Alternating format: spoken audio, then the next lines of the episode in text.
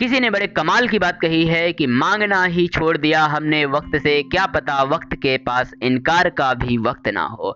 हाय guys मैं हूँ RJ Krishna और आज आपके लिए लेके आया हूँ एक छोटी सी कहानी। एक बार की बात है, एक लड़का एक किसान परिवार में पैदा हुआ। जब वह थोड़ा बड़ा हुआ, उसके पिता चाहते थे कि लड़का बड़ा होकर के किसान बने, खेती करे। लेकिन लड़का चाहता था कि वो बड़ा होकर के उस राज्य की सेना में शामिल हो, सैनिक बने। एक दिन लड़का डर जाकर के अपने पिता से डरते हुए, सहमते हुए बोला कि पिताजी, मैं तो इस राज्य की सेना में शामिल होना चाहता हूँ, सैनिक बनना चाहता हूँ। उसके जो फादर थे, उस पर गुस्सा नहीं हुए। उन्होंने कहा कि ठीक है अब सैनिक बनना चाहते हो, तलवारबाजी सीखो, तैयारी करो, क्योंकि सेना में जाने के लिए तो ये सब आना चाहिए। लड़का एक दो दिन तलवारबाजी की क्लास में गया, लेकिन उसे लगा कि वह ये सब नहीं सीख पाएगा, उससे सब नहीं हो सकेगा। तो एक दिन जिद थी, वो सोच रहा था कि बनना तो सैनिक ही है, जाना तो सेना में ही है।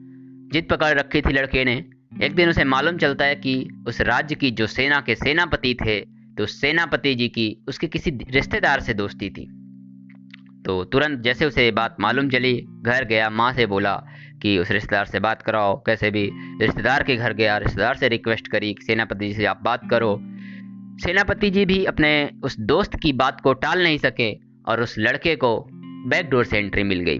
अब लड़का, लेकिन सेनापति जी ने कमाल ये किया कि लड़के को बैकडोर से एंट्री तो दिलाई, पर उन्होंने उस लड़के को रिज़र्व फोर्स में रख लिया, जिस सेना का काम कभी कभी पड़ता था। कभी कभी उस सेना को रण पे जाना पड़ता था, जब कभी अचानक से कोई आपातकालीन स्थिति आती। अदरवाइज़ वो सेना का काम था, आराम करना। वो लड़का की ज़िंदगी बड़े अच्छे से कटने लगी, आराम करने लगा, तनख्वाह भी पाने लगा, सब कुछ बहुत बढ़िया चल रहा था। एक बार राज्य में इतना बड़ा हमला हुआ, इतना बड़ा अटैक हुआ कि उस रिज़र्व फोर्स को भी रणभूमि में युद्ध के लिए जाना पड़ा। उस लड़के को भी जाना पड़ा। अब तीन चार सैनिकों ने मिलकर किसी तरह से उसकी वहाँ से जान बचा करके उसको वापस लाए, क्योंकि उसको तो तलवारबाजी तक नहीं आती थी। जब उसको वापस लेकर के आए, युद्ध समाप्त हुआ तो अब सैनिकों ने कहा सेनापति जी से कि आपने इस किसको भर्ती कर लिया? इसको तो भर्ती करना ही नहीं चाहिए था सेना में, इसको तो तलवारबाजी तक नहीं आती है। अब सेनापति जी ने भर्ती तो उन्होंने किया था वो कुछ बोल नहीं पा रहे थे। उनके मुँह से आवाज़ नहीं निकल रही थी, लेकिन गुस्से गुस्से में गुस्से गुस्से में उन्होंने उस लड़के को कहा कि जाओ तुम दरबान बन जाओ, ड्रामा करते हुए उन्होंने गुस्से गुस्से में बोल दिया कि जा करके दरबान बन जाओ तुम, और तुम्हारा काम होगा सिर्फ़ यहीं पे पहरा करना और तुम्हारा कुछ भी काम नहीं है। अब लड़का सोचने लगा, बहुत बुरा लग रहा था लड़के को कि जिस ने एंट्री दिलाई थी, आज वही सेनापति जी आज उसको ऐसा डांट रहे थे। वो, लेकिन फिर भी वो ये सोचने लगा कि काश अगर उसकी किसी मंत्री जी से बात हुई होती, किसी राज डायरेक्ट राजा जी से संपर्क हुआ होता, किसी बड़े मंत्री जी से बात हुई होती तो शायद वो किसी बड़े पद में होता और बहुत अच्छी ज़िंदगी जी रहा होता। वो इसी उम्मीद में दरबान बन करके नौकरी करने लगा किसी दिन किसी मंत्री जी से राजा जी से उसकी बात हो सकेगी और अपना दुखड़ा वो सुनाएगा और किसी अच्छे पद में पहुँच जाएगा। तो धीरे धीरे सर्द आई उसकी तनख्वाह कम हो चुकी थी पैसे कम थे पतली सी वर्दी पहन करके वो तेज सर्द में भी उस दरबान की नौकरी कर, करने लगा। बहुत सर्द लगती थी सिकुड़ता था लेकिन फिर भी वो नौकरी करता था।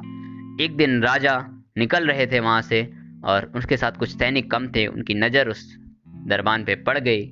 तो जैसे ही वो उसके पास गए तो अंदर से बड़ा खुश हुआ। उसे लगा, लगता है आज तो बात बन जाएगी। राजा ने उससे कहा कि तुम इतनी पतली सी वर्दी पहन करके इतना सिकुड़ते हुए, कांपते हुए नौकरी कर रहे हो। कैसे नौकरी कर रहे हो? मुझे समझ नहीं आ रहा कुछ तुम्हारा। तो उसने राजा साहब से अपना दुखड़ा सुखाना, सुनाना शुरू किया। बोला, साहब, मैं तो रोज ऐसे ही इस पतली सी वर्दी के सहारे रोज ऐसे ही कांपते हुए, सिकुड़ते हुए नौकरी करता हूँ। बहुत गरीब हूँ मैं। मुझे समझ नहीं आता कि मेरी ज़िंदगी कैसे चलेगी।